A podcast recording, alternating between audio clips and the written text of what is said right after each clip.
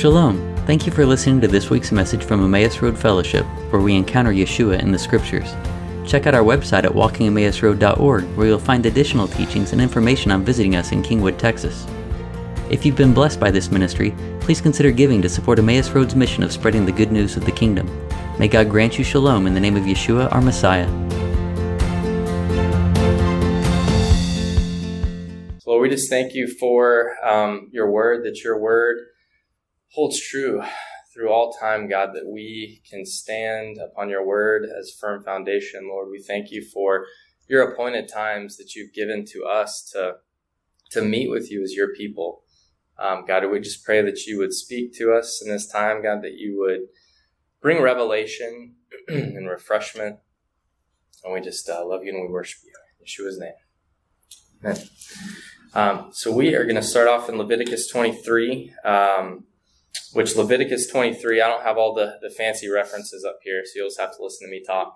Uh, but Leviticus 23 is the golden chapter on um, the appointed times. So if you want to know what the appointed times are, how they're laid out, flip to Le- Leviticus 23. It's got it all there for you. Um, and uh, so we're going to start off in Leviticus 23. The Lord spoke again to Moses, saying, Speak to the sons of Israel and say to them, the Lord's appointed times, which you shall proclaim as holy convocations, these are the appointed times of the Lord. Holy convocations, which you shall proclaim at the times appointed for them. So, a couple words here um, that really stand out that we need to, to know are it says the Lord's appointed times. These are the, the Moedim in Hebrew. And that word Moedim means appointed time, designated time, a feast or a festival, or an assembly. All right, so you'll notice he says that these are the Lord's appointed times. These are the Lord's Moedim. They belong to him. And then also it says, which you shall proclaim as holy convocations. So what is holy convocation? In Hebrew, that, that word is mikra. And a mikra is, uh, this is actually used 23 times in scripture and almost exclusively in conjunction with the word moedim, or the, the feast or festivals. And mikra comes from the, the root word kara, uh, which means to call out. And so a mikra is a holy convocation or a calling out of this holy time of the Lord. So you'll notice in Leviticus 23 that he says these are his appointed times which you shall proclaim. So we have a part to play in the Moedim in setting them apart, in proclaiming them at the times appointed for them. Um, the Lord wants us to partner with him in that in that process. And this word mikra also has a connotation of it um, of actually a dress rehearsal. And so you can think about these appointed times as dress rehearsals. You'll see that as we go through these, that the Lord has moved in these times throughout history, historically, um, but also that He's going to continue to move throughout these times, uh, these appointed times as we move forward. And so these are dress rehearsals as well for what is to come. Um, yeah, so they're exciting, exciting times. Um, so another thing to note here, um, if you're new to some of this, you'll notice as you start to do some of these things, you'll have a lot of very well-meaning friends and believers say, "Well, why, why are you doing? Why are you doing that? Isn't that just a, a Jewish holiday? I mean, why are you why are you doing that? You're not Jewish." And again, going back to this, these are the Lord's appointed times. These are not just Jewish holidays. These are the Lord's appointed times that he gave to the Israelites to steward. He gave to all of his people to steward. And so we get to be a part of, um, of entering into that.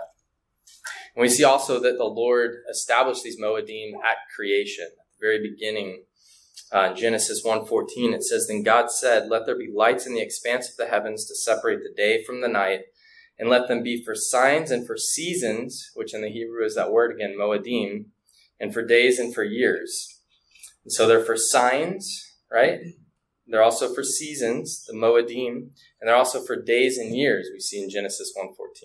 And a really cool thing about the Hebrew calendar is that the Hebrew calendar says, let these lights, let these be lights in the expanse of the heavens to separate the day from the night. So we're talking about the moon and the sun. Well, the Hebrew calendar is the only calendar that uses both the solar and the lunar to establish days, months, and years. So the Gregorian calendar, our calendar uses the solar. The Islamic calendar uses um, lunar only, so their seasons get all out of whack if you're looking solely at that calendar. Um, but the Hebrew calendar is the only calendar that is actually doing what God said to do with it, which is pretty cool.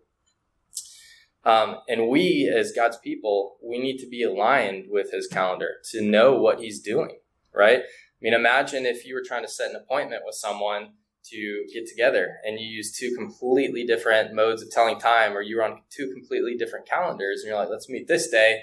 Well, that day means this to me, and it means that to you. Or even imagine if you're living on which a lot of people do on the border of two different time zones. You have to keep two clocks, right? A lot, and that's actually what they do. They'll keep two clocks, their work clock and their home clock. So maybe I'll work in, you know, this time zone, and then when I'm at home, I'm in another time zone. Well, I have to keep track of that. And so, unfortunately, uh, we have to do that as well because it can get a little confusing. Um, you know, looking at the different days and months and years. Um, but we do need to uh, to take the time to do that to really understand God's calendar um, because that's not our default. Daniel seven twenty five says that he that speaking of the Antichrist will speak out against the Most High and wear down the saints of the Highest One, and he will intend to make alterations in times, which again is that word moedim. So the Antichrist will seek to, to change the moedim and in law or Torah. So this is how important these times are not only to the Lord and to his people, but also to the enemy, because the enemy knows how powerful these times are and what the Lord has done during these times and what he will do during these times, and the power that there is when we intersect with God at his appointed times. There's power in that. And so the enemy has sought throughout history to change these appointed times and to change the Torah, to change the law. Um, and he'll continue to do that in the future. And so we see this at multiple points. Uh, Chris has talked about what Jeroboam did, even in trying to seeking to change the appointed times. And we see a lot of this at the time of Constantine and some of the separation that happened between the church and um, and the Jewish people, and separating from the appointed times in the Torah, a lot of things that God had established. And so we find in Leviticus 23. Um, that there are actually eight Moedim listed, with the first being the weekly Shabbat. And then it goes through the seven annual appointed times, or Moedim.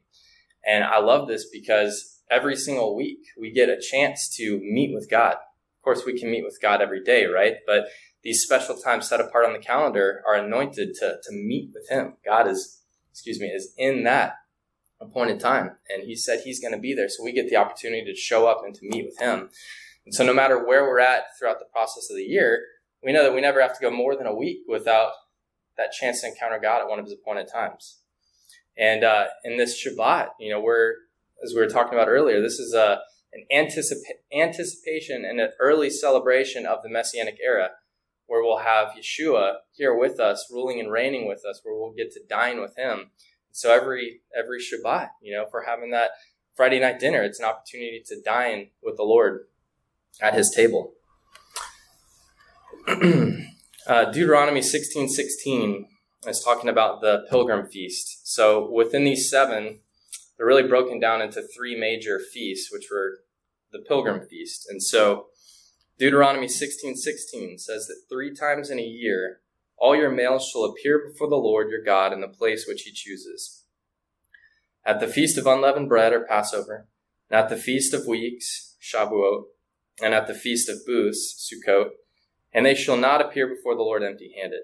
So, three times a year, every male that was of age would make the pilgrimage to Jerusalem, no matter where he was at, within the land or even potentially outside of the land in the diaspora. He would make the trek to Jerusalem, to the temple, to come up and worship the Lord at the appointed time in the prescribed way.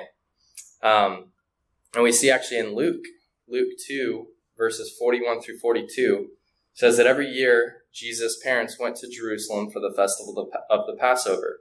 When he was 12 years old, they went up to the festival according to the custom. And we know what happens. He goes off uh, into the temple and gets in trouble, you know. But he's uh, he's there at the, the feast with his dad. And so the way this would have worked is that every male who was of age would make the, the pilgrimage, was required to make the pilgrimage by Torah. But the families would come as well if the family was able, you know. So if they had the money or they were able to be away from, um, you know, from home as a family, then they would make that trek together. And so we see at least at the festival of Passover that Yeshua's entire family they were going up to Jerusalem to the temple together. Um, and potentially at the other two feasts as well, the whole family may have been able to go. And, uh, and so we see him there at Passover. So the, the, the feasts are really broken up into two major sections, I'll call them, but um, this between the spring feast and the fall feast. And in the spring feast, we have Passover or Pesach, um, the Feast of Unleavened Bread. So Passover begins the Feast of Unleavened Bread, which is a seven day period. Um, and then within that, you have the Feast of First Fruits or Yom HaBikkurim in Hebrew. And then counting up to that, we know we count seven weeks to the Feast of Weeks or Shavuot, um, which is still technically the springtime.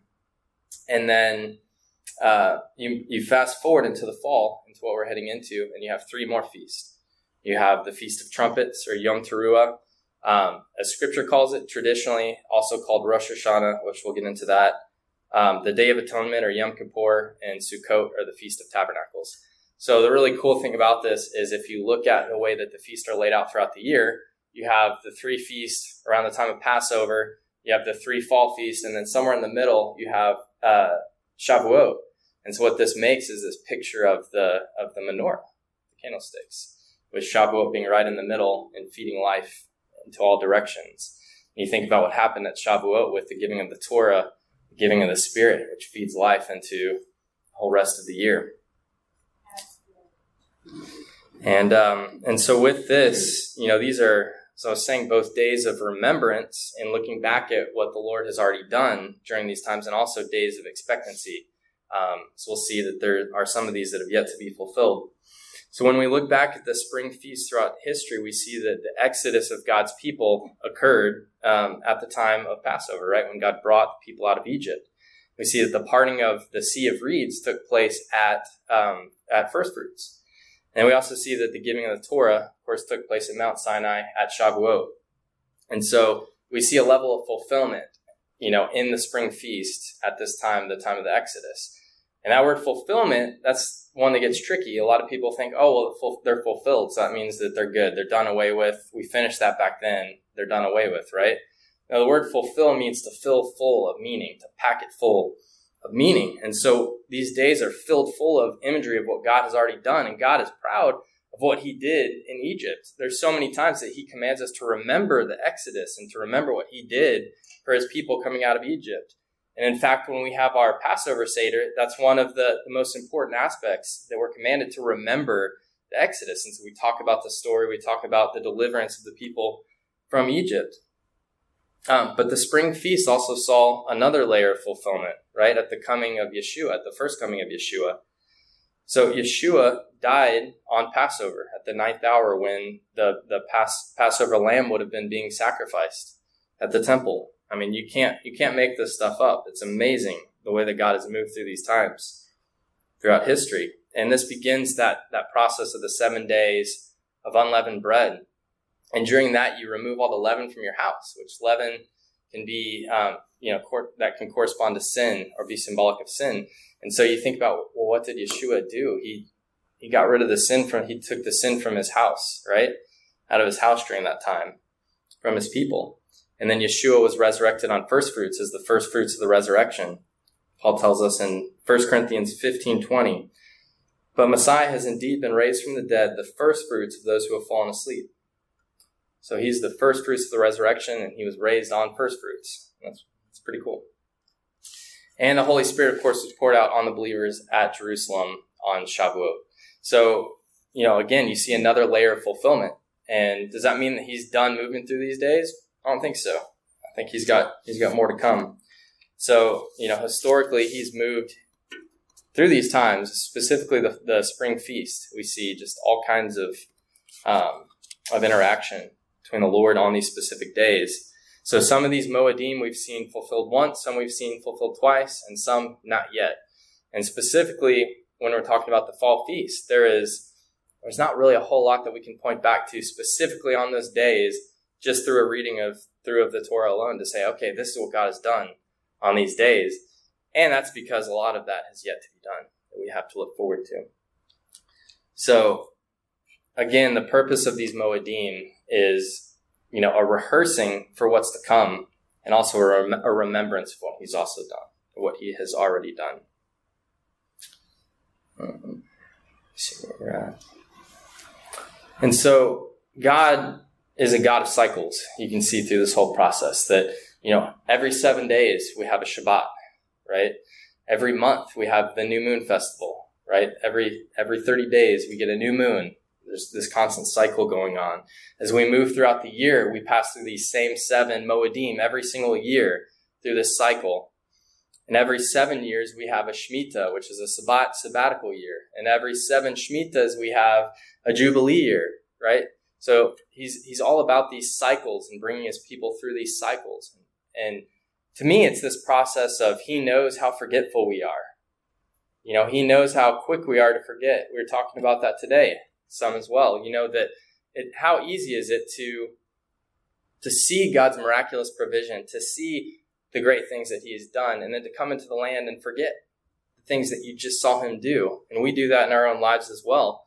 But the beautiful thing about this is that if we keep in step with His calendar, we're always coming back to a remembrance of what He's done, of who He is, and an expectancy, a remembrance of the expect, expectancy of the things that He's yet to do. And so, really, this this calendar is meant to to hem us in, to keep us um, walking in His ways. All right, so we're going to jump into the fall feast, and this is really meant to be an overview. So hopefully, um, this will just uh, pique your interest, and you'll have some more time to go look at these things as we're moving through um, the fall feast, because there's just so much here that we can never cover, especially all three of these in a in an hour long teaching. But um, there is just a lot to talk about with these. Um, and so we're going to start off uh, with Yom Teruah, which is uh, Rosh Hashanah, and we're coming up upon that next week. So Yom Teruah is the fifth feast of the yearly cycle, and it's the first of the three fall feasts. And it falls on the first of Tishrei, which is the seventh month. All right, and Yom Teruah, that word that I'm using there is from Scripture. Yom meaning day, and Teruah is, which I'll actually go a little bit more into, but is a, a sound of a trumpet blast. So it's often uh, translated as the Day of Trumpets. So in English, you may have heard that as well, the Day of Trumpets or the Feast of Trumpets. Um, and then this Rosh Hashanah is more of a traditional naming, which means the head of the year. So the reason, again, confusing, because it's the seventh month. So why would that be the head of the year? So the seventh month, Rosh Hashanah actually starts the new year on the, the civil calendar, not the religious calendar. So the religious calendar is when the Lord said that you'll count from Nisan as the, your first of months, and you'll count your days from there. So the the civil year and also the agricultural cycle um, in the land, and again, really before the Lord said in Nisan that this is going to be the first of months for you, this is this would have been the new year because everything in, in ancient times revolved around the agricultural cycle. So not only Israel, but all the nations around them would have counted their, their days beginning around this time of Tishrei, around the seventh month, because that would have been when the agricultural cycle uh, started over. Um, Are you calling that civil? Or that's the? Yes, yeah, that's the, the civil the civil calendar, and then the agricultural cycle is uh, resetting within that. Um, Okay, so back to Leviticus 23 and verse 23. It says, The Lord said to Moses, In the seventh month of in the seventh month, on the first of the month, you shall have a rest, a reminder by blowing of trumpets, a holy convocation. You shall not do any laborious work, but you shall present an offering by fire to the Lord. So as you can see, just from a you know a reading of what Scripture has to say about this day, we don't receive a whole lot about how to actually observe the day or why we're observing the day. What is it that we're remembering? Um, and so, just from a, a, quick reading there, you see that this day is to be a Shabbat, so we're to rest from our labors. And then where it says that we're to hear the blast of the shofar, hear the blast of the trumpet, of the shofar. Okay? And that's about all we get from Scripture. So, of course, we get a lot more from tradition as we go through on how the observances were upheld, uh, what type of blast we're listening to, all different things like that. And then also along with um, some of the traditional observances of Rosh Hashanah there as well. Um, but this blast of the shofar that we're commanded to hear, this is a, a specific sequence of blasts that we're to hear. And I'll come back to that here in a minute. Um, but the blast of the trumpet begins what is called the 10 days of awe. So this uh, this period of 40 days that we've been talking about that started back at the first of Elul, and we go through the month of Elul, and then you hit Rosh Hashanah, Yom Teruah, the blast of the shofar sounds, and that begins what's called the 10 days of awe, which is this period of as we're moving through the month of Elul, we're repenting, we're bringing our hearts before the Lord, we're asking for Him to reveal things in us, and then um, starting at Rosh Hashanah, that 10 days, that, that whole process is heightened to another level of repentance and really preparing our hearts for the Lord to come before Him. Um, and especially in the days of the temple, this would have just been, man, just a, a time of intense introspection um, in preparation to go up to the temple in Jerusalem at Yom Kippur and the whole process of uh, the high priest going in, which we'll talk about here in a minute. Um, but this would have been and is a very a time of great reverence and preparation. Um, and then another, you know, I talked about that as we look through tradition, we were able to actually glean a lot more of how some of these observances were upheld and some of the traditions that were built around them um, that are really, really cool. And one of those with Rosh Hashanah is uh, is the tradition of tashlik. Um, and so tashlik means casting off, to cast off. And this actually comes from uh, Micah 7:19. It says that God will take us back in love. God will cover up our iniquities. You, God, will hurl all of our sins into the depths of the sea, or cast all of our sins into the depths of the sea. And so the observance of this, and it's really powerful. We've done it for the last several years as a family and with the Franklins often, we're across the street, we'll just walk down to a, a creek together. Um, but you take traditionally pieces of bread, little pieces of bread that you take out to, to flowing water, to living water, um, or you can go to any body of water really. But the idea is that you're throwing these pieces of bread out, and these are representative of your sins throughout the past year. So you know, take that time to reflect as well on you know where the places that I fell short, and then basically just taking those and casting off your sins from the last year and starting that year off fresh. And it's really just a powerful, the imagery of it is really powerful and has been for us and our family. Um, so that's something we, we enjoy doing. All right, so going back to this word terua terua is a blast or a shout of war. It can also be a sound and of alarm or a shout for joy. So there's it's like a, a loud sound, a loud yelling, a shout for joy. Um, it can be an alarm. It can be all of those types of things. And that's actually what the, the exactly corresponds to what the shofar was blown for. It can be sounded as an alarm, uh, praise, shout of joy, um, all these different things. And so there are a lot of really cool verses that talk about this teruah, this idea of the teruah, but I've got a couple here. Psalm 47, verse 5 says that God has ascended with a shout, and that word shout is teruah, the Lord with the sound of a trumpet. Joshua 6:20 says, "So the, the people shouted and priests blew the trumpets, and when the people heard the sound of the trumpet, the people shouted with a great shout, which again is teruah, and the wall fell down flat. So the people went up into the city, every man straight ahead, and they took the city." So this is when the Israelites are surrounding Jericho and marching around, and they blew the shofars, and then they shouted with the teruah, and the, the walls fell down. So it actually wasn't when they blew the shofars that the walls fell; it's when they shouted, when they teruahed, and uh, and the walls fell down. And so, one really cool thing too about the, the Hebrew language is that it's both phonetic and pictographic. So the words, the letters spell out something, which is a word, and that word has meaning, right?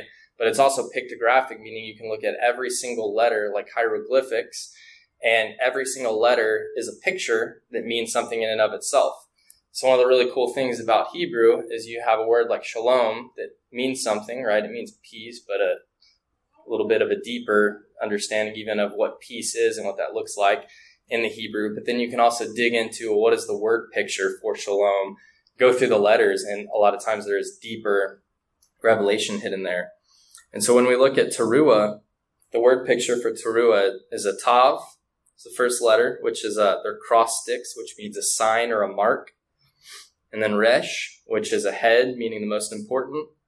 Vav, which is a nail, meaning joined or bound together, And ayin, which is an eye or to see, and then a hay, which is a window, meaning to reveal. So when you look at all this taken together, the word picture for teruah is the sign of the most important revelation that he wants us to see.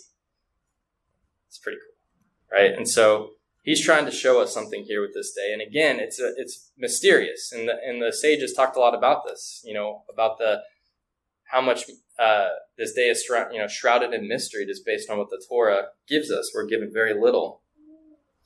And so at Yom Teruah, again, we're commanded to hear the shofar, but there's a specific blast of sequence that's been ordained for this time. And it's actually a sequence of 100 blasts that we're to hear. And the shofar blast, you have um, various blasts that mean various things. And so we're going through these, and you get there's the tekiah, the shevarim, the teruah, and you're going through these different sequences throughout that 100 blasts. And then you get to the last blast, and that's called the tekiah dolah, the great trumpet. And this is the final blast that's done only once, and it's known as the long great blast. It's also known as the great shofar, and it's also known as the final trump, the final trumpet. So a couple verses here. 1 Thessalonians 4, verses 16 through 17. For the Lord himself will descend from heaven with a teruah, the shout, with the voice of the archangel, and with the trumpet of God and the dead in Christ will rise first. Then we who are alive and remain will be caught up together with them in the clouds to meet the Lord in the air. And then 1 Corinthians 15, 51 through 52. Behold, I tell you a mystery. We will not all sleep, but we will all be changed in a moment, in the twinkling of an eye, at the final trumpet. For the trumpet will sound, and the dead will be raised imperishable, and we will all be changed. So this Tekiah Dolah, this last blast that we hear on Yom Teruah, is known as the final trump, right? And this is tied together with this idea that's, that Paul's mentioning here that will usher in the resurrection and the return of Yeshua. So there are all these aspects tied up with the second coming of Messiah, of Yeshua, um, that are tied in with, with Yom Teruah.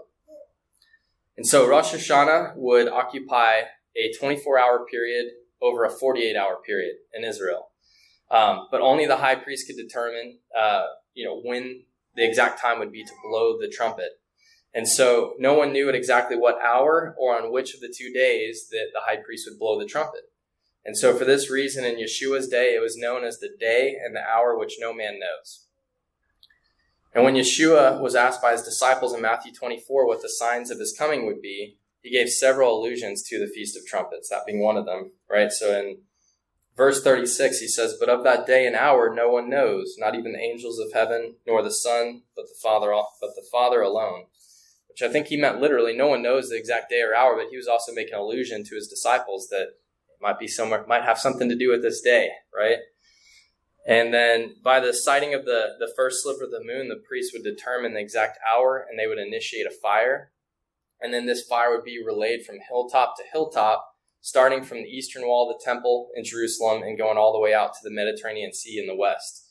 And so, thus, another name for the feast was the feast of the lightning that shines from the east to the west. And so, verse 27 in Matthew 24 says, For just as lightning comes from the east and flashes even to the west, so will the coming of the Son of Man be. So, again, he's making these allusions here.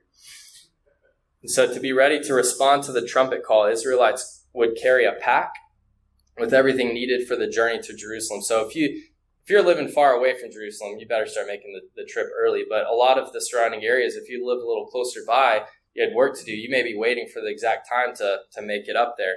And so you'd carry a pack with you. And then when the trumpet sounded, you started to see that signal fire, boom, I better I better get up there. And so you could tell in these areas who the sons were and who the servants were because you'd have two working in the field. And then all of a sudden the son would have the pack because he's ready to go at the sound of the trumpet. he was a prepper. Yeah, Ben always has his pack on him, so he's just making sure if you hear that trumpet. So, verse 40 in Matthew 24, this is all from Matthew 24, um, all references to him talking about the signs of his coming. He says, Then there will be two men in the field, one will be taken, and one will be left.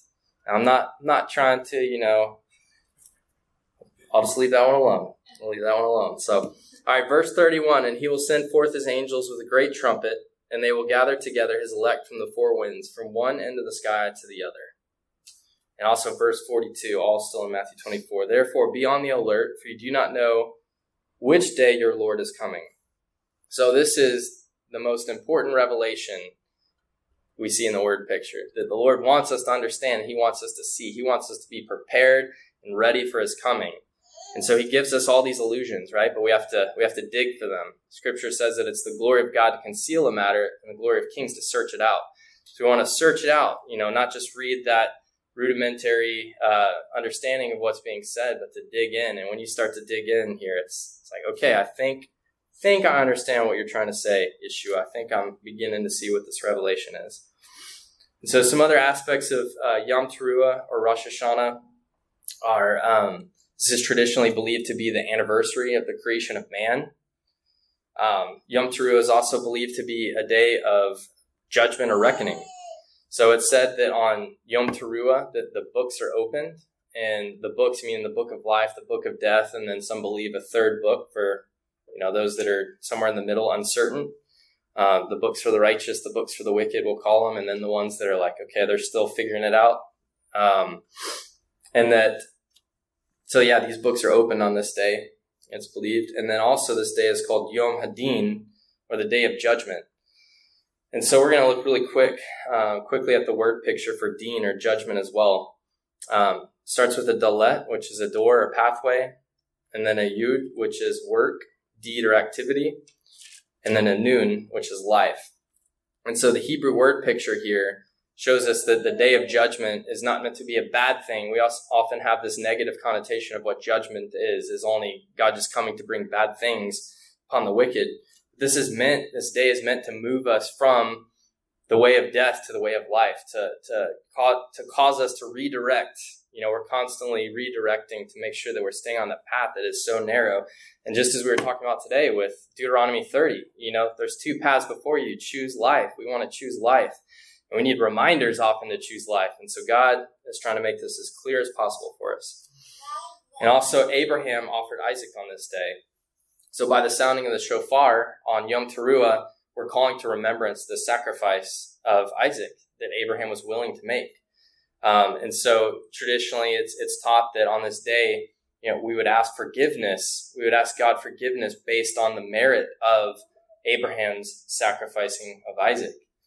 And so, what did God provide in Isaac's place? Well, He provided a ram, right? And so we sound the, the ram's horn. It's also taught that the the first ram's horn. Uh, wait, I'm I'm butchering this. Where was the first ram's horn blown?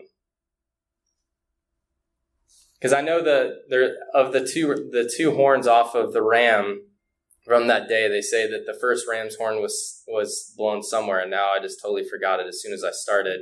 But that the second ram's horn would be blown at the coming of Messiah. Okay, so we don't we don't know, but go look it up. That's somewhere. It was blown for something. Yeah, from the ram. And then, um, as believers, you know, within this, we're ultimately calling to remembrance the sacri- sacrifice of Yeshua, right? That the Father was willing to make and did go through with, and the Son was also willing to make. We've talked about this in the past that it wasn't only the sacrifice of Abraham that had merit, it was the sacrifice of Isaac, because Isaac was willing to go up. He wasn't a little child at this time, he was a grown man who could have resisted his father, just like Yeshua was a grown man who could have resisted his father, but he went willingly to the cross for us. A um, couple other uh, references in the from the sages that I just want to mention here on what this day is, and we don't really have time to go into them, but they're cool, so I wanted to mention them. Um, this day is also. Okay. Yeah. Yeah. You're right. That's what I've heard. Okay, so the first shofar's horn was blown at Sinai. We think we just realized. Yeah. Yeah. Yeah. So the first the, the first of those ram's horns was sounded at Sinai. The second will be at the coming of the Messiah. So this day is also referred to as the future wedding day of Messiah in rabbinic literature.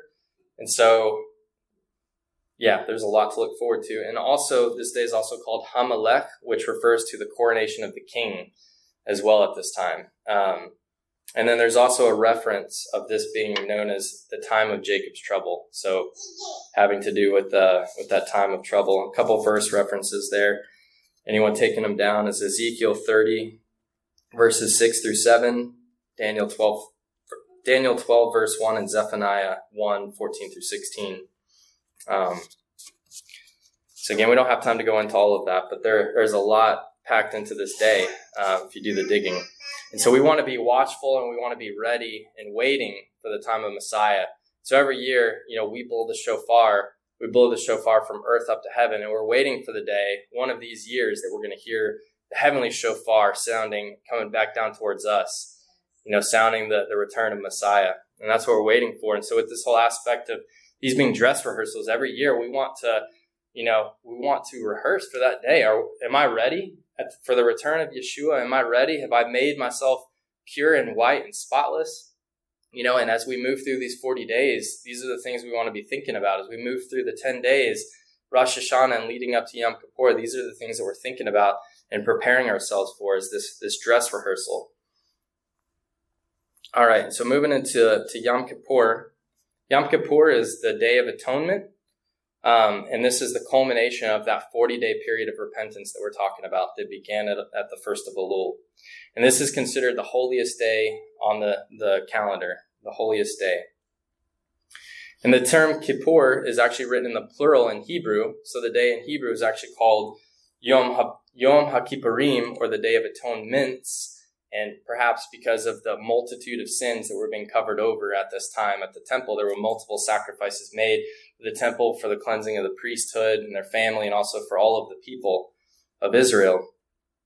And rabbinic tradition um, states here again that at Rosh Hashanah that the books are opened, but also that at Yom Kippur the books are sealed. So hence this this ten day period of preparation, or this ten days, the ten days of awe, where we are really coming before the Lord in this intense way, um, and we're asking for a good judgment.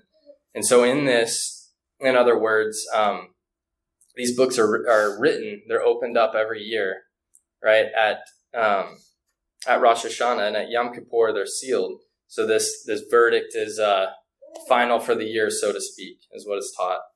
And so you have this 10 day window to turn from the way of death, to turn to the way of life, to turn from wickedness, to turn to righteousness, really search our hearts and say, Lord, you know, just as, as David prayed in Psalm 139, to say, Search me, O God, and know my heart. Try me and know my anxious thoughts, and see if there's any offensive way in me, and lead me in, in the everlasting way. So sometimes we can't just search ourselves, right? We need the Lord to search us because there's there are things that are there that we don't even see.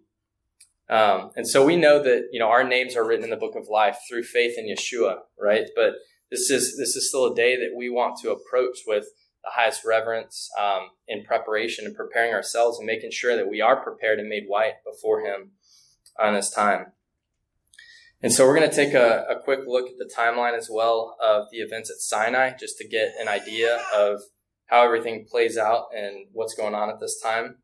So at Shavuot, um, around the 7th of Sivan is when Moses went up on the mountain. And then on the 17th of Tammuz, about 40 days later, is when the tablets were broken.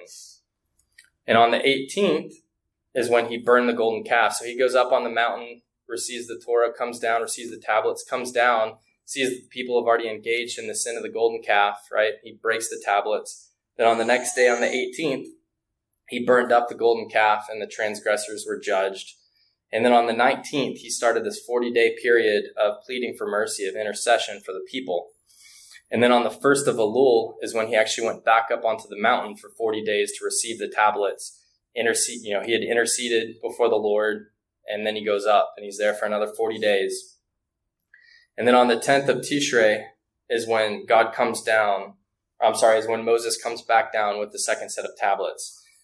And so uh, a quote from Rashi here on the 10th of Tishrei, which is uh, Yom Kippur, by the way, the 10th of Tishrei.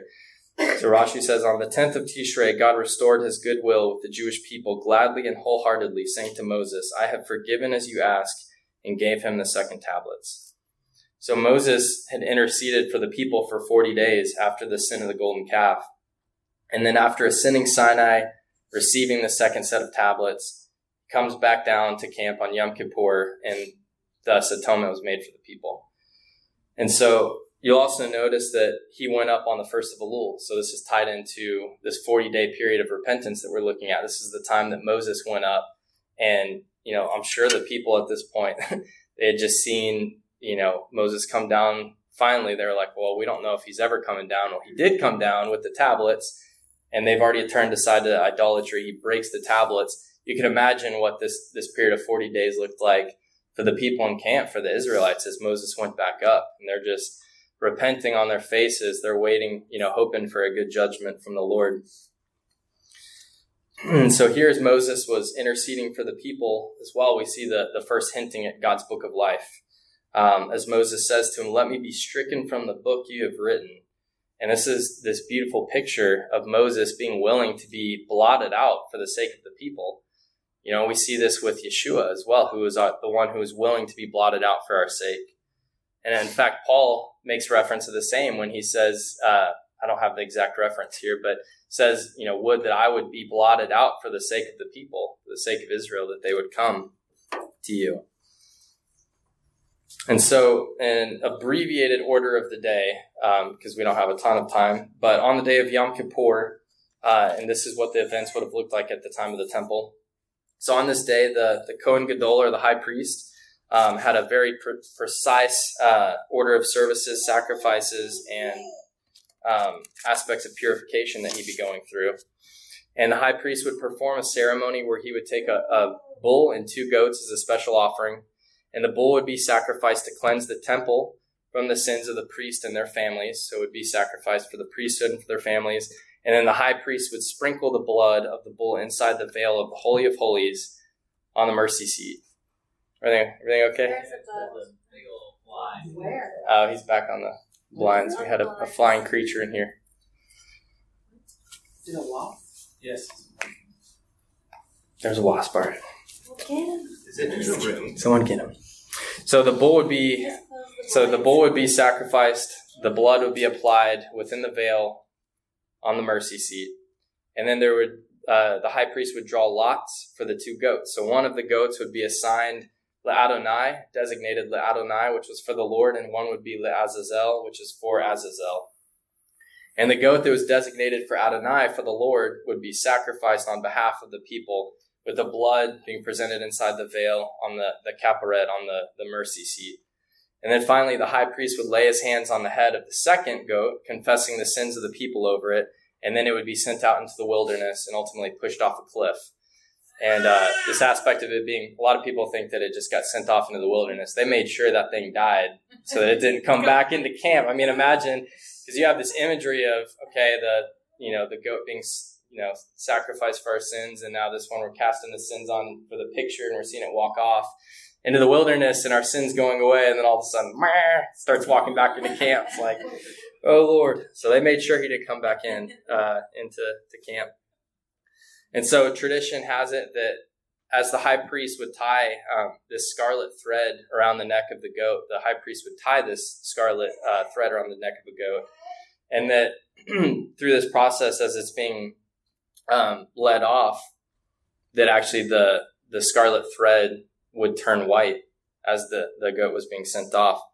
And so this was this miraculous sign the Lord was giving the people. And this reportedly stopped, according to uh, to a couple different writings, about 40 years before the destruction of the temple, the second temple. So if you do the math, that was somewhere right, somewhere right around the time that Yeshua died. And while the high priest performed his duties, the people would be fasting, they'd be praying. This was the climax of this 40 days they've been going through um, and just waiting for this outcome, waiting to see these miraculous signs um, that were reported every year. And at the end of the rituals, the high priest, his garments would be covered in blood from, from the sacrifices that he had made throughout this process. And another uh, miracle that was reported every year is that um, as the high priest hung out his garments, that they would actually turn white from all the blood that was on them from the sacrifices that his his garments would actually turn white as well, which is a beautiful picture. And then in the days of uh, the temple, Yom Kippur observance was almost entirely centered around this service, around the duties of the high priest, really. And the people, their job was really to watch on and to pray. Um, and so they were all gathered around. And so throughout this process, just to give you an idea of how intense this was for the high priest, the, the high priest wore five sets of garments, three golden and two white, immersed himself in the mikveh five times, washed his hands and feet ten times, Sacrifice sacrifices included the two daily lambs, the bull, the two goats that we talked about, two rams as well, with accompanying mincha uh, meal offerings, wine libations, and three incense offerings, and then the regularly the regular two daily and an additional sacrifice for Yom Kippur specifically. And then the Kohen uh, Gadol, the high priest, entered the Holy of Holies four times, and the ineffable, ineffable name was pronounced three times by the high priest this whole process. So this was a rigorous day, and the high priest would actually train for quite some time for these duties to make sure that he didn't make a mistake leading up to the time. Um, and so, since the destruction of the temple, the sages have have stressed the importance of even though the high priest is not at the temple performing these duties and we're not able to watch on, the importance of learning about and studying these duties to understand the the you know importance of them and what was actually taking place. And so this is uh, this is called the avodah, this this temple service, and so it's traditional through the process of Yom Kippur to study and to learn. And if you go to a synagogue service, they're going to go through um, they're going to go through the avodah and they're going to talk about verses specifically pertaining to the duties of the high priest at this time. Um, and so the sages taught that on Yom Kippur, uh, there were five main things that we are to abstain from. And these are all taken from uh, Leviticus 23 27, where he says to deny ourselves. So they inferred these things based on that. And n- number one is eating and drinking. So it's considered a day of uh, total fast. So typically you would not only not eat food, but you would not drink water from sundown to sundown. And they also said washing and bathing, applying lotions or perfume, wearing leather shoes, which is a sign of luxury, and mar- marital relations. So basically anything that involves pleasure or, um, you know, a sign of luxury, things like that, that you would abstain from to really um, humble ourselves on that day and to deny ourselves all of those things. And so scripture also tells us that this day is a, a Shabbat, Shabbaton, which means a day of absolute rest um, so we're to refrain from all types of ordinary work um, so that we can fully focus on the holiness of the day and what the Lord has intended for it. And uh, this phrase, Shabbat Shabbaton, actually occurs only seven times, uh, or I'm sorry, it occurs seven times concerning uh, the Shabbat days throughout the Torah. Um, and so these are specifically on Rosh Hashanah, Yom Kippur, the two days of Sukkot, which we'll get to in a minute, the two days of Passover, um, the day of Shavuot, with Yom Kippur being the final of these seven that are mentioned. And so from this, the sages derived that this is basically the, the Sabbath of the Shabbat Shabbatons because it's the seventh listed. So it's the holiest day of the year. And the sages also taught that Yom Kippur is the only day that Satan, who's the accuser, Has Satan in Hebrew, means the accuser, that this is the only day that the accuser can't make, cannot lodge accusation against Israel. So if you look at the gematria, which is again going back to how cool the Hebrew language is, every single letter and word in Hebrew, you can pull the gematria from. It has a numerical value. And so if you take the numerical value and you can derive all kinds of really cool things from that. But if you take the gematria of, of Hasatan, it's 364. So 364 days, they said the accuser was able to lodge accusation against Israel, against God's people but on Yom Kippur, he, he was not able to. Um, and with the idea of this being that, you know, just as he's rendered powerless on Yom Kippur, so he will be rendered powerless in the age to come. So, very cool. Um, and then the last of our days um, that we're talking about here is Sukkot. And Sukkot, we're excited about. That's my favorite. And we're going to get to go camping. Um, hopefully, I'll be there. Uh, we have a baby coming very soon. So we'll see how that plays out. But many of you will be there for sure. Um, and so, five days after Yom Kippur, on the 15th of Tishrei, is when Sukkot would start. And Sukkot is a, a seven day celebration. Um, in, in English, this is known as the Feast of Tabernacles. And so Sukkot is the last and final moed, uh, or the final feast of the annual cycle. This is in many ways the climax of the, our celebrations with the Lord. This is considered to be in scripture the most joyous time, the most joyous day or celebration of the year.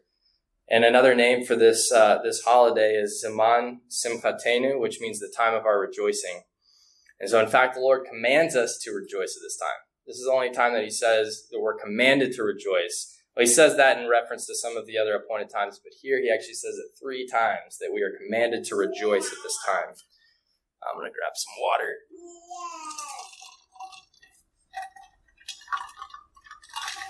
This is more talking than I normally have to do.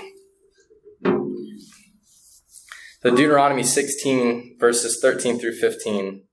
You shall celebrate the Feast of Booths, the Feast of Tabernacles, seven days after you, after you have gathered in from your threshing floor and your wine vat.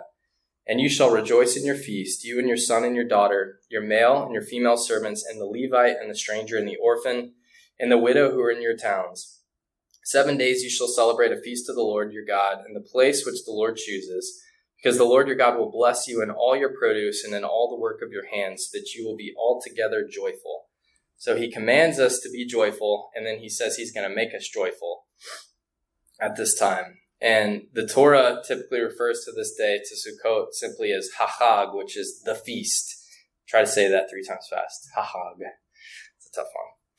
Um, and this is because it's the feast because this is it just shows the centrality of Sukkot, the importance of Sukkot.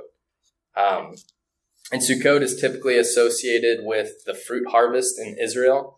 This would have been the time that the the late grapes, I believe, the dates, the figs, pomegranates, and then the early olives. So the olive harvest goes into October, um, even November, um, typically. So you're starting to get the early uh, olives as well at this time.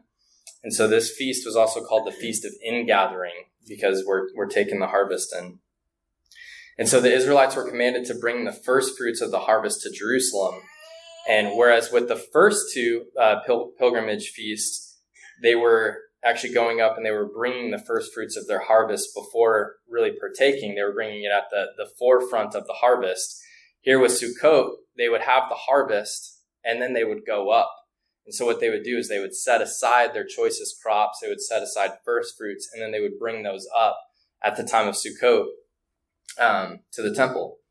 And so when you think about this, or it made me think about, excuse me, we are talking about um, saying Birkat Hamazon or grace after meals. Because the commandment in scripture is that after we've eaten and we're satisfied that we bless God, right? So it's good to bless God before meals too, but we're actually commanded to bless Him after we've eaten and we're satisfied. And this harvest made me think about that. I mean, it's a lot easier to thank God when you're hungry and you're salivating over this plate of food in front of you. But how much more powerful is it to thank Him after you've eaten and you're satisfied and you could just go your own way and forget about God, but to remember to come back and to be thankful. And this feast really made me think about that. It's like we've already had our feast or our harvest, we've already partaken of the fruit, saw that it was good, but now we're going to remember to come and bring the best of it to you and to still bless you as the the one who sustains us and allowed us to have the harvest in the first place. And so, one of the most central and fun aspects of Sukkot is the building of the sukkah, um, which is the tabernacle or booth. It's a it's a temporary structure, a temporary dwelling place. These are typically three walled structures with an open ceiling. Um, and these booths or sukkot symbolize the temporary structures that house the Israelites during their time in the wilderness, during their sojourn in the wilderness for 40 years um, when God dwelt among them in that time. Um, and just as, you know, throughout this process of God leading them through the wilderness and protecting them, he was faithful to lead them. So in our temporary dwellings here on earth, we know that God will be faithful in our sojourn to protect us and to lead us faithfully as well. Leviticus 23 verses 42 through 43. You are to live in Sukkot for seven days. Every citizen of Israel is to live in a sukkah so that generation after generation you will know that I made the people of Israel to live in Sukkot when I brought them out of the land of Egypt. So that's where, going back to Leviticus 23, um, we see this idea of the, su- the sukkah. And so on top of the, the sukkah, you would lay branches called skach. So this is uh, typically branches, really any good leafy greenery that you can fit over the top of it. We're leaving that mostly open, so you want to be able to see the stars still through it. And the idea of the skach coming up, there's a lot of uh, imagery that we have here, but it's a thing that's taken from the earth that's lifted up above the sukkah. So there's this idea of heaven and earth coming together, the thing of earth being lifted up to the heavens, and the two becoming one. Um, and this is also, yeah, that's right. This is also symbolic of uh, the clouds of glory. So in the wilderness, the clouds of glory were over the people and they and protected them. Right, a pillar of fire by day, and the clouds are, are the pillar of fire by night, and the clouds by day protected the people. And you think about they were sojourning through the desert. I mean, this is hot. This is a, a brutal place for the people to be. And the Lord's protection was over them and blessed them. And so this is a picture of that as well. And really thinking about this aspect of the thing of earth being lifted up, this is also a picture of Yeshua, who is the, the first Adam, right, of the earth, who was lifted up to the heavens and brought heaven and earth together as well. And so meals are traditionally shared in the sukkah. Um, the brave among us may sleep in their sukkah. Uh, so you see in Leviticus 23, it says that we're to, to live in our sukkah. We have not been brave enough yet to uh, to fully live in our sukkah for those seven days, but I bet there are some here that will. And uh, kudos to you. We'll get there. I'll have to I'll have to make my sukkah a little better if we're gonna live in it. Yeah. So, and actually, if you want a if you want kind of the secret to building a really good sukkah, what you need to do is go to your neighbors and see how they build their sukkah, and then you need to get the plans for it, and then have him take you to Lowe's and use his truck, and then get the materials to make his same design bigger. So that's that's what I did. I stole Chris's idea. Work. So you guys are welcome to come see mine. Um, yeah, and use Chris's truck anytime. It's totally okay. Um, and so, yeah, this is again meant to be a time of joy. We're meant to share meals together. So this is a great time to invite friends and family um, into the sukkah to celebrate with you and to to tell them about you know why you're doing the things you're doing and how cool it is. Um, and it's also taught that uh, there's this idea of, of ushpizin that come. There's seven ushpizin, which is Aramaic for guests, um, that actually come at the time of uh, Sukkot. So this is another um, just uh, I don't really know where this idea came from, but it's really cool that just each night um, there's a different guest that comes and visits. So and these are all from the patriarchs. So Abraham, Isaac, Jacob, uh, and then Moses, Aaron, Joseph, and David. Um, and so again, just throwing that out there so you can go and do a little, little more studying on, on it yourself. Um, so there's some cool stuff there. And so there's this concept in Judaism called uh, Hidur Mitzvah, which means to uh, beautify a commandment or to make the commandment beautiful. And this is really a great opportunity to do that. And kind of the way I think about it is if we're told to do something, if your parent tells you to do something, or if we as a parent tell our kids to do something, we can tell when they're doing the bare minimum to just like reluctantly listen to what we're doing versus how happy it makes you if you saw your kid go above and beyond and do the thing you asked them, but in like this great way that showed that they were joyful and everything else like that. We get the opportunity to do that with the Lord's commandments as well, to not just do the bare minimum, but to say, this is good and I'm going to make it beautiful. And so with the sukkah, it's a great opportunity to do that, to decorate it, to, to make it beautiful. And so a lot of uh, traditional decorations and you get to bring your kids into it. It's a lot of fun. So traditionally you'd put um, fruit, like fruit or decorations of fruit throughout it, you know, symbolizing the harvest. Um, pictures of the the guest of the Ushpizin, a lot of people put up, like the clouds of glory, different clouds and things like that, or lights. I mean, whatever whatever makes you happy, um, can decorate it with. And dwelling in the sukkah is also a picture. Oops um, it's meant to to pull us away from our daily norm, um, and it's meant to pull us away from the draws of materialism of the world around us, and to place us in this place where we're stripped down before God under the under the skach and under the stars, and uh, and to rem- to remind ourselves that just as the sukkah is temporary, so our bodies are are temporary, and so we're not, you know, we're sojourners in this land, right? Waiting for the age to come, waiting for Messiah. Leviticus 23 39 says, But on the 15th day of the month, when you have gathered the produce of the land, you are to observe the festival of Adonai seven days. The first day is to be a complete day of rest, and the eighth day is to be a complete rest. So I don't know if you caught that. It says that you're to observe the festival for seven days, but then it says that the first day is to be a day of rest, and the eighth day is to be a day of rest. So it's like, is Sukkot seven days or is it eight days? And the answer is yes to both of those. So the seven days of Sukkot speak of the 7,000 years of creation. So it's taught that there would be 6,000 years of our current created order, and then Messiah would come, and there would be a thousand year period of the Messiah reigning on the earth, preparing the world, and then at the end of that thousand years would you know, we would have enter into the age to come, into the unknown, the eighth great day. Um, and so with this, the eighth great day speaks of this time, of this day to come, when God the Father will come down and tabernacle among us. Right in Revelation 21 3, it says, And I heard a loud voice from the throne saying, Behold, the tabernacle of God is among men, and he will dwell among them, and they shall be his people, and God himself will be among them.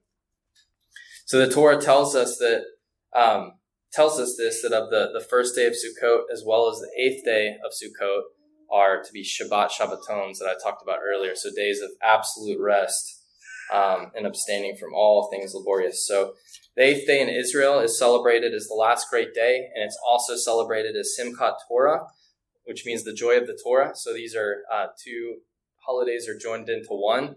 And Simchat Torah is when we would actually re uh, restart the Torah cycle that we're going through every week. Um, and that's when the scroll would be rolled back. So if you're in a synagogue, you're going to have a scroll that you're rolling through, you know, each week to, um, you know, as you're reading through the Torah portion, you're going through the, the scroll. And so at the end of this cycle on Simchat Torah, you would actually roll the whole scroll back, which is a really cool thing to see if you get the opportunity to be a part of that.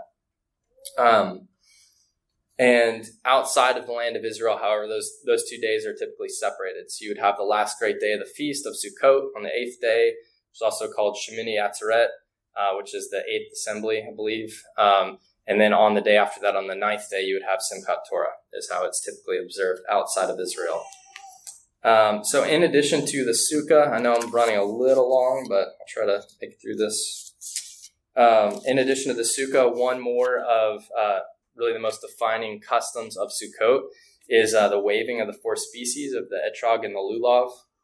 It's called. And so if we look at um, Leviticus 23 as well in verse 40, says, On the first day of Sukkot, you are to take choice fruit, palm fronds, thick branches, and river willows, and celebrate in the presence of Adonai your God for seven days.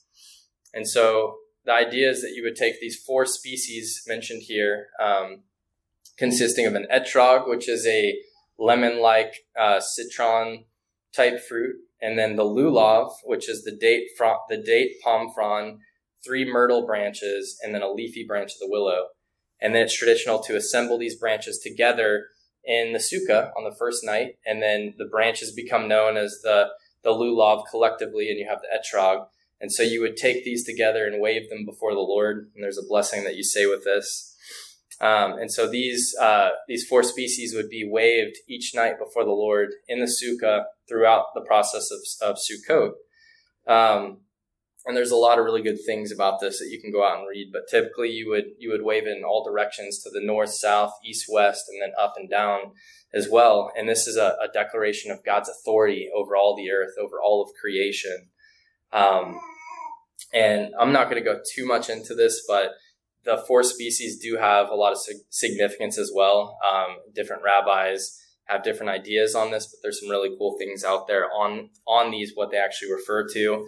Um, but one popular one is that the the etrog is kind of shaped like a heart. Um, that that refers to the heart and the place of understanding and wisdom. That the palm refers to the backbone or uprightness. The myrtle corresponds to the eyes or enlightenment and the willow represents the lips um, and the service of the lips. So it's this idea of taking our whole the whole man to worship the Lord, right? Or to to serve Him and to love Him with all of our heart, souls, and might. And it's this aspect of bringing all of ourselves together and submitting before Him. Um, and so, in the time of the temple, every burnt offering and every peace offering was typically offered. Sacrifice on the altar uh, was accompanied by a flour offering um, and by pouring a prescribed amount of wine as well onto the altar. And so at Sukkot, in addition to this, uh, water was actually poured onto the altar as well uh, as a libation with the daily sacrifice. So we're going to take a, a, quick look at this. So this was um, something again that was done only at the time of Sukkot, and there were a couple um, different aspects to this. But the first would be the the ceremony of the drawing of the water. So the priest would go down to the pool of Siloam, um, and would draw out the water. And really quick here, the, the Mishnah says that he who has never seen the joy of the celebration of the water drawing has never in his life seen joy. So this was not just like a, a little ritual that they went down and did and the people watched on and they moved on. This every night turned into about a 15 hour celebration, according to the, the writings. So this was like this time of intense joy. And so the priests would go down to the pool of Siloam in the city of David, and they would draw living water into silver jugs for the next morning's water libation ceremony. And they would carry these up the road, the, the road in Jerusalem to the temple. And tens or hundreds of thousands of Israelites would be lining the road, celebrating, dancing, you know, waiting for this, this moment. And then as this ceremony took place, as they would go up to the altar, you would have Levites um, who were playing lyres, trumpets, harps, cymbals, other instruments. Other Levites would be singing. You'd have rabbis uh, performing acrobats, juggling, flaming torches, and all kinds of festivities. So this was like this super joyful, crazy time. Um, and then in the temple area, there were these three uh, golden sticks. There were golden candlesticks that were nearly 75 feet tall um, that they would go up and light and you would be able to see. They said that the the light of these would cast shadows for miles, like six miles in Jerusalem, is what they said, and that the light of the city could be seen from you know pretty much all over Israel.